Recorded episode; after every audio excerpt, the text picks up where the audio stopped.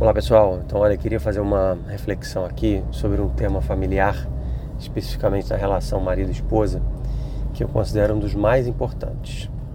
É, talvez um dos principais paradoxos do casamento, como eu chamaria. Que é assim, ó. É, todo marido é para a esposa e a esposa é para o marido uma testemunha da vida um do outro. Né? Então é que ele tem quem é ele que está ali de perto, vendo os detalhes da sua vida, ainda que o outro não se abra né, por qualquer motivo, né, uh, explicitamente, mas o marido e a esposa é um para o outro quem está na posição mais privilegiada para acompanhar modos de ser, decisões, erros e acertos. Estou falando de coisas boas e ruins. Então, ah, é, bom, sabemos, né, o casamento não é um mero contrato. Quem pensasse assim teria uma, uma visão muito reduzida do assunto. É, ele também não é só uma diversão, né? Os dois estão ali morando juntos no mesmo teto é, e se divertindo juntos, não é? é? A gente sabe que toda visão minimamente madura é, sabe que o casamento, todo casamento, qualquer um, né? Tem coisas boas e ruins, tem alegrias e pesos. E é normal como todo relacionamento humano. Então, eu definiria o casamento como uma aliança em que você vai compartilhar com que a pessoa com quem mais você vai compartilhar coisas, querendo ou não. É, ainda que você não sinta vontade para contar coisas para sua esposa ou para seu marido, é, ele é sim quem está ali vivenciando mais de perto, de maneira mais próxima e intensa, todos os detalhes, os rumos da sua vida, pensamentos, sentimentos, atitudes, falas, boas e ruins, etc. Bom, só que, apesar disso, a gente tem que lembrar que santo de casa não faz milagre. Isso parece, isso não é só um ditado popular, né? Isso é muito, muito verdade. Quer dizer, conselhos do marido para a esposa, da esposa para o marido, quase nunca são eficazes. é, eu não estou falando de nenhum caso especial, particular, não estou falando do meu caso, é, não estou falando para quem está em crise, está enfrentando algum grande problema, não, estou falando de um casamento normal, as pessoas se dão bem, é, que têm os seus desafios e problemas. Geralmente é assim. Geralmente o conselho que um dá para o outro sobre coisas profissionais, pessoais, sei lá, psicológicos, geralmente não é eficaz. Seja porque um não tem um jeito certo de falar, ainda que esteja com a razão de sugerir, aconselhar, corrigir, etc. Seja porque o outro não está com a boa vontade suficiente para ouvir. Claro, pode ser também porque ele está com uma visão muito parcial da coisa, sem dúvida, né? Mas o fato é que, independente do motivo, muitas, muitas vezes, um fica aconselhando o outro. Frequentemente isso gera mais atrito. Você ficar. Até porque muitas vezes se converte em forma de acusação, bronquinha, ironia, uh, é, falar mal diretamente, às vezes brigar mesmo, uh, às vezes só crítica aberta, às vezes falar mal por trás, enfim, falar mal com os filhos, o que é o pior de tudo, né? falar mal do cônjuge por filho. Ou seja, muitas vezes um não sabe a melhor maneira de falar, de se comunicar apesar do fato dele ser, como a gente já dizia no início, a pessoa que está provavelmente uma das mais privilegiadas, que tem mais posse de informações, dados, quem mais testemunhou de perto detalhes da sua vida. Esse é o grande paradoxo. É como se alguém tivesse muitas informações, mas sempre quando tenta passar isso para o outro, não consegue. Por vários motivos, volto a dizer. Às vezes não é só culpa da comunicação de quem está do emissor, mas do receptor, né? Às vezes o cara não está de boa vontade para ouvir, ou então aí ele começa a rebater. Ah, mas você também faz isso, não sei o que, você faz outra coisa, o que é pior eu fazer isso ou você fazer aquilo? Enfim. Porque o que, que acontece? Geralmente a gente aceita receber de conselhos de quem a gente entende que está algo superior a nós, quem a gente admira, respeita, é, quer ser igual, se identifica de algum modo. E o cônjuge, ele, bom, provavelmente ele é muito dessas coisas todas aí sim, pelo menos um bocado, espero eu. Mas ele também é alguém que eu tô vendo em contrapartida, né? Também os defeitos dele e as virtudes dele, as qualidades, os erros e acertos. Ou seja, muitas vezes a gente não tem a humildade para receber conselhos, para ouvir de bom grado sugestões, observações, críticas, etc., da pessoa que a gente também está enxergando os defeitos. Então você veja, isso é um paradoxo, né? É, tinha um, uma história, um típico desses passagens da mitologia grega, que eu não sou um grande entendedor, mas se eu não me engano era o tal do suplício de Tântalo, que é um sujeito lá, um personagem que foi é, fez alguma coisa, recebeu um castigo por algum motivo, que o castigo dele era o seguinte: ele iria viver num jardim muito belo, bonito, ah, com muitas flores, paisagens maravilhosas, frutos deliciosos, ah, riachos de águas cristalinas. Só que sempre quando ele tentava acessar algum desses elementos do jardim para desfrutar deles, esses elementos se afastavam. Então ele ia tentar pegar, sei lá, um fruto de uma árvore se afastava, ele não conseguia pegar. Ele ia é, se banhar naquele rio, o rio se afastava, ele não conseguia aproveitar disso. Então, de algum modo, no casamento a gente vive um pouco desse drama de Tântalo aí, que é, poxa, eu consigo acessar, eu, eu tenho, eu consigo ver algumas coisas que poderia ajudar o outro, que poderia ajudar a resolver um problema, mas ele se afasta de mim na hora que eu tento ajudar. Isso acontece muito, né? É, a gente vê como médico é, no consultório, a gente vê isso com o paciente, né? Ou seja, eu sei que ele precisaria fazer esse exame, tomar esse remédio, sei que ele precisaria mudar esse hábito de vida, sei lá, dormir melhor, fazer atividade física, mas muitas vezes o mais difícil é você é, ganhar isso do paciente, fazer ele aderir aquilo. Tanto que tem toda uma ciência e comportamental de como aumentar a adesão, né? que não é manipular o outro, mas é tentar mostrar para ele, é, é, é, ajudá-lo a enxergar que vale a pena um esforço por mudar, enfim. Mas assim, independente do tântalo, independente do. Assim como o tântalo, assim como é, no consultório, o fato é que no casamento vive-se algo parecido também. Mas veja só, isso é um problema de certo modo? Sim. Mas compare com o, o, o exemplo do consultório do médico com o paciente, né? Veja, o normal é que o médico esteja ali em posição, sim, de alertar o paciente, adverti-lo, recomendar coisas. E o paciente, vendo o médico como algo superior, né? não é a melhor palavra, mas como alguém capacitado para isso, ele obedeça, ele siga as recomendações, né? Mas veja, no casamento é esperado que seja assim? O outro tá, é algo superior a mim, ou seja, e eu tenho que uh, é, educá-lo. Olha, eu penso que de certo modo não, o que pode escandalizar algumas pessoas. Porque assim, ó, nós não somos pai da nossa esposa, nós não somos chefe dela, nós não somos diretor espiritual, nós não somos o coach dela, o, o, o, o professor dela. Né? De algum modo,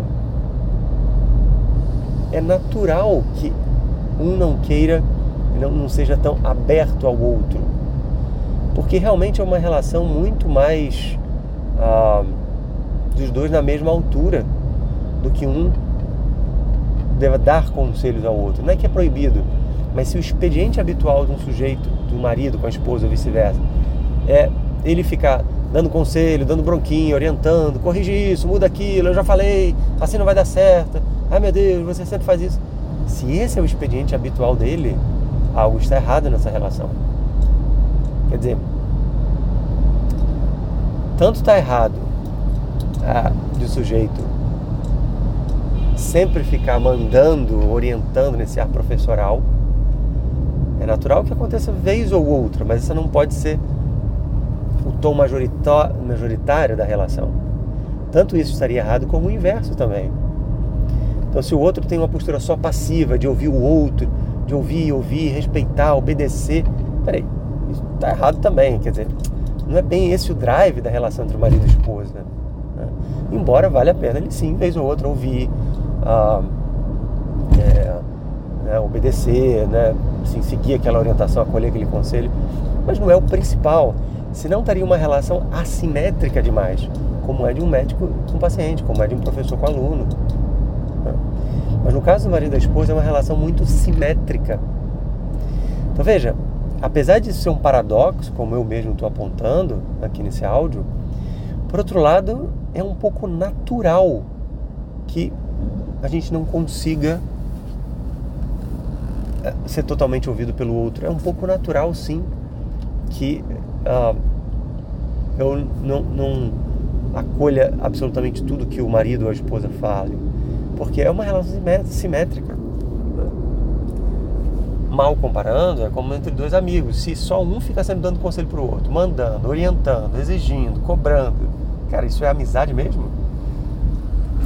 Então, estranho seria uma amizade em que não houvesse um pouco disso às vezes. Assim como estranho seria a relação marido-mulher, em que um não queira ajudar o outro às vezes, não queira não ouvir o outro às vezes. Mas também seria estranho se a relação fosse dominada só por esse tipo de, de tom, de drive. Né? Então, assim, é, primeiro passo, como resolver esse dilema então, Henrique? Pô, estou numa posição privilegiada, mas ela não, viu, não me ouve. Né? O que, cá entre nós, né, parênteses também, é muito humilhante, né? Porque você tenta ajudar o outro e o outro não ouve, não ouve, não ouve. Uma hora você começa a deixar de lado, abandonar. Aí surge uma certa negligência, distância, indiferença no relacionamento, o que é pior ainda. Então, como resolver isso? Né? Eu acho que o primeiro passo, eu diria que o primeiro passo é primeiro você tomar consciência do assunto. A maioria das pessoas não é, reflete sobre isso, não identifica que essa é uma realidade. Simplesmente fica nesse mesmo tom, dando bronquinha no outro. Ou então fica indiferente. Ou fica naquela, naquela coisa assim, ah, se ela me ouvisse, tudo se resolveria. Né? O problema é que ela é assim, o problema é que ela sabe. Não, o problema não é a tua esposa. O problema não é o teu marido. O que a gente tem que tomar consciência é que esse é o típico da relação marido-esposa. É algo problemático? Sim. Não poderíamos dizer que não. Mas veja, problemático mesmo é você não tomar noção, tomar consciência de que esse é o natural. É natural que seja assim. Então, esse é o típico, é, é o esperado mesmo na relação entre marido e esposa. Senão seria algo muito patológico. Senão seria uma relação marido e esposa transformada em chefe, em dono um do outro. Né? Então, tomar noção, tomar consciência disso, não é só uma coisa teórica aqui, não é só um. não estou enchendo linguiça falando isso aqui. Né? Não, é muito, muito importante porque a gente não fica dando murro e ponta de faca. E a gente não acha que ah, escolhi errado, a minha esposa ela não me ouve. Cara, isso é normal. Isso é o típico da relação. Eu não estou baixando sarrafo a um convite à mediocridade. Ah, cara, esquece esse troço, é assim mesmo. Todo mundo é assim, toda esposa é assim, é normal. Não, não é normal no mau sentido. É normal no bom sentido, que assim, é natural que a relação seja assim, de algum modo. Esse é o primeiro passo. Segundo passo, né, então, ficar pacificado com essa ideia, com essa constatação, né? É, o primeiro passo é esse, né? Você assumir que, cara, é, realmente não, não posso reclamar que seja assim, porque todos os casamentos são um pouco assim mesmo. Né? E daí vem o segundo passo, que é o seguinte: sabendo disso, eu tenho que tomar atitudes para não abandonar esse problema, e sim buscar alternativas, buscar soluções, ferramentas alternativas. Porque eu quero o bem da minha esposa. Eu quero ajudar o meu marido. Né? Se eu estou vendo que tem esse problema, que ele poderia melhorar nisso, um detalhe de organização, um detalhe de modo de ser, uma maneira de ver, de ver a vida, etc. Uma certa atitude que ele pode ajustar. É, se eu quero, se eu vejo que isso pode ser um bem para ele, eu não posso simplesmente é, deixar guardado na gaveta. Mas eu também não posso continuar agindo dessa maneira verbal, ficar falando, dando bronquinha, ficar de cara feia. É verbal, às vezes a gente age com atitudes ruins verbais e não verbais. Ficar de cara feia, não fala mais com o outro, fica só no celular, fica só no trabalho, é, desiste do outro, né? Não pode. A gente tem que buscar ferramentas alternativas. Por exemplo, eu acredito que a mais eficaz seja colocá-la em boas companhias. Escolher as. Assim, se você entende que tal amiga, que tal familiar pode ser boa para ele, para ela, você coloca ela em boas companhias. Não é para manipular, não, hein? Não é para fazer jogadinha ensaiada, fazer uma tabelinha. Olha, você fala isso para ela que isso aqui vai ser bom para ela. Olha, até pode ser, vez ou outra, se você encontra um bom interlocutor, né? Não sei, né? Mas assim, o que não pode é ficar querendo essa conversa de bastidores o tempo todo, manipulando como se outro se arranjasse um aliado para ser é, seu, seu garoto de recados. Não é isso que eu estou dizendo. Mas sim você entendendo que tal ou qual amiga dela, tal ou qual família, casal amigo pode ser uma boa influência, conviver mais com eles. Né? Para que direto ou indiretamente você permita que o seu cônjuge possa conviver com bons exemplos. Porque veja, pessoal, uma atitude de humildade é a gente saber que muito do que a gente uh, a gente é tem a ver com as nossas influências. Não é que eu não acredito também naquilo também, ah, nós somos o produto, a média das cinco pessoas que a gente mais convive. Não é bem assim, mas algo de verdade isso tem. Né? Veja, a gente sem dúvida é influenciado pelo, pelo modo de ser das pessoas que a gente convive, pelo modo das coisas que a gente pensa, valoriza, sem dúvida, mas tem um outro elemento que vai muito além disso, que é a nossa liberdade. A gente é influenciado, mas isso não é uma determinação. Então é um misto das influências que a gente recebe, boas ou ruins, de pessoas ou de livros, filmes, não sei, redes sociais, mas acolhidos com liberdade. Por isso aqui a gente não pode ficar querendo manipular o outro. Né? Então, uh, faz sentido a gente escolher boas influências, bons inputs para o outro. Por exemplo, a gente viu um filme que pode ser bom para ele, a gente leu um livro, um texto que pode ser bom para ele. Com carinho, com delicadeza, né? Sugere, poxa, vamos assistir isso aqui junto. Olha, tem um vídeo que eu queria ver com você, ou então depois lê esse texto aqui e tal. Acho que pode te fazer bem. Né? É, mas principalmente, principalmente, é, é, se você encontrar pessoas que você percebe que pode ser boa influência para ela, aí você dá um jeito de conviver mais com essas pessoas. Né?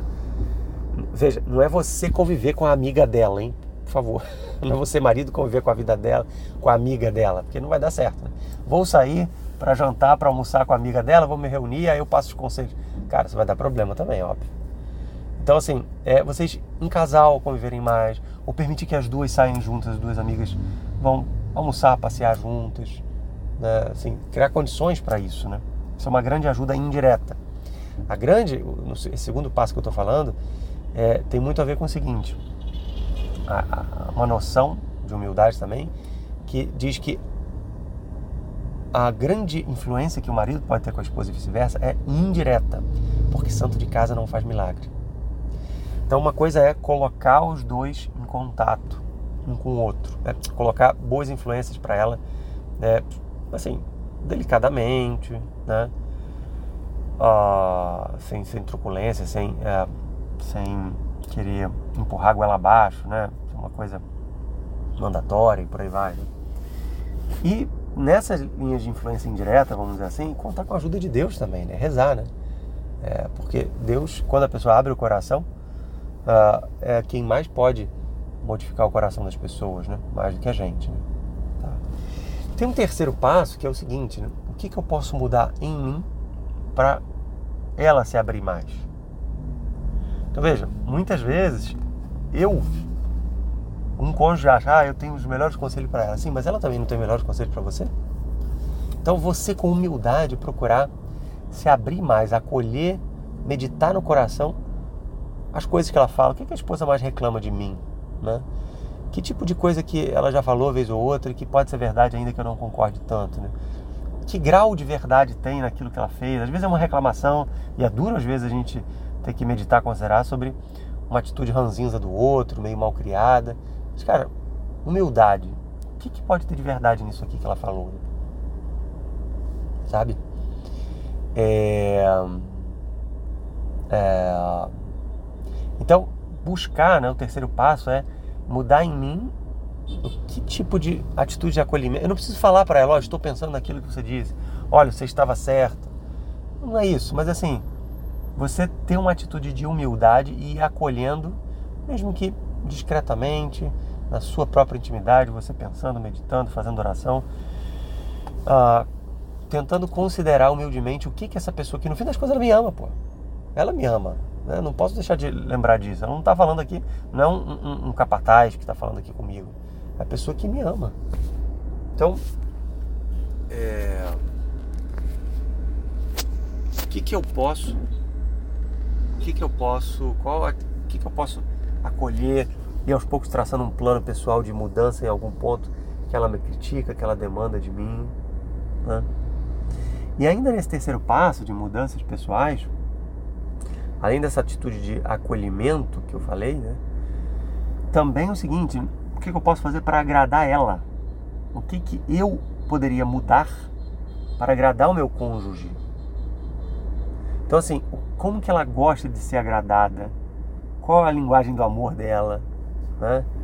É, o que, que eu posso fazer de diferente que ela sentiria mais descansada? É, qual o presente que ela gostaria de ganhar? Que mudança minha nas rotinas de casa, nos horários, que poderia ajudá-la, poderia ser um bom gesto de, de serviço mesmo, de, de, de auxílio, né, para facilitar a vida dela, né? Existe aí um, um poder oculto da, dessa amabilidade, no espírito de serviço que ajuda, influencia o outro, vai desarmando o outro, sabe? Vai fazendo cair as barreiras dele e aí ele indiretamente, é, com essa nossa mudança pessoal, é, aos poucos e a longo prazo, o outro vai também se amolecendo o coração, né, no bom sentido. Então, o que eu estou querendo dizer é que uma mudança minha vai ajudar uma mudança dela. Veja, isso é muito claro, isso é para ser assim mesmo, porque quando um muda no casamento, o outro muda também, porque são uma só carne, né? Os dois têm uma comunhão de vida, uma aliança ali intrínseca, né? Eles dividem a, sentimentos, pensamentos, dividem a cama, o tempo, o dinheiro, o cansaço, a, as atividades, dividem a vida, né? Na verdade é uma vida só. Então faz sentido quando um começa a melhorar, toma essa iniciativa, ele toma essa decisão de ser proativo, de ser protagonista numa mudança pessoal, o outro indiretamente vai mudando também. Cedo ou tarde, de um modo ou de outro, a gente vai provocando, generosamente provocando a, uma, é, uma provocação de amor, sem dúvida. A gente vai provocando, a gente vai gerando no outro uma mudança também. E aos poucos, quando a gente vê o outro está conseguindo mudar nisso, naquilo outro, porque eu mudei antes. Essa atitude, a decisão que a gente tem que tomar, uma decisão firme e difícil. Eu mudar antes de exigir uma mudança no outro. Né? Então assim a gente vai criando um clima de convívio familiar muito mais leve, sem sempre querer a clave racional, a discursiva, ou que sem querer dar bronquinha, querer que o outro seja como que um satélite meu, você tem que ouvir tudo que eu estou falando, você tem que estar tá aqui é, me obedecendo em tudo. Né? Ou seja, a gente está ali para defender o outro, para ajudar o outro. Se não for a gente que for fazer isso, quem que vai fazer? Poxa. Só que o modo como a gente faz não pode ser um modo só verbal, discursivo. Isso tem que ser o último. Tem que ser o último, e só às vezes. Porque esse geralmente é ineficaz. Isso pode ser útil para um professor com um aluno, isso pode ser útil para um, um coach, para um mentor, para um mentor, mentor, pode ser para um médico, para o. Pro, a, essa, essa modo verbal pode ser interessante para um médico, um paciente, de um médico para com um paciente. Mas geralmente não é com pai com filho, é de, um, de pais para seus filhos, filhas, e muito menos entre marido e esposa. Então eu queria essas três dicas aí, tomar noção desse paradoxo, que é natural, não ficar chateado com isso, pelo menos não tanto. Segundo, né, promover condições que o outro possa ter contato com boas influências.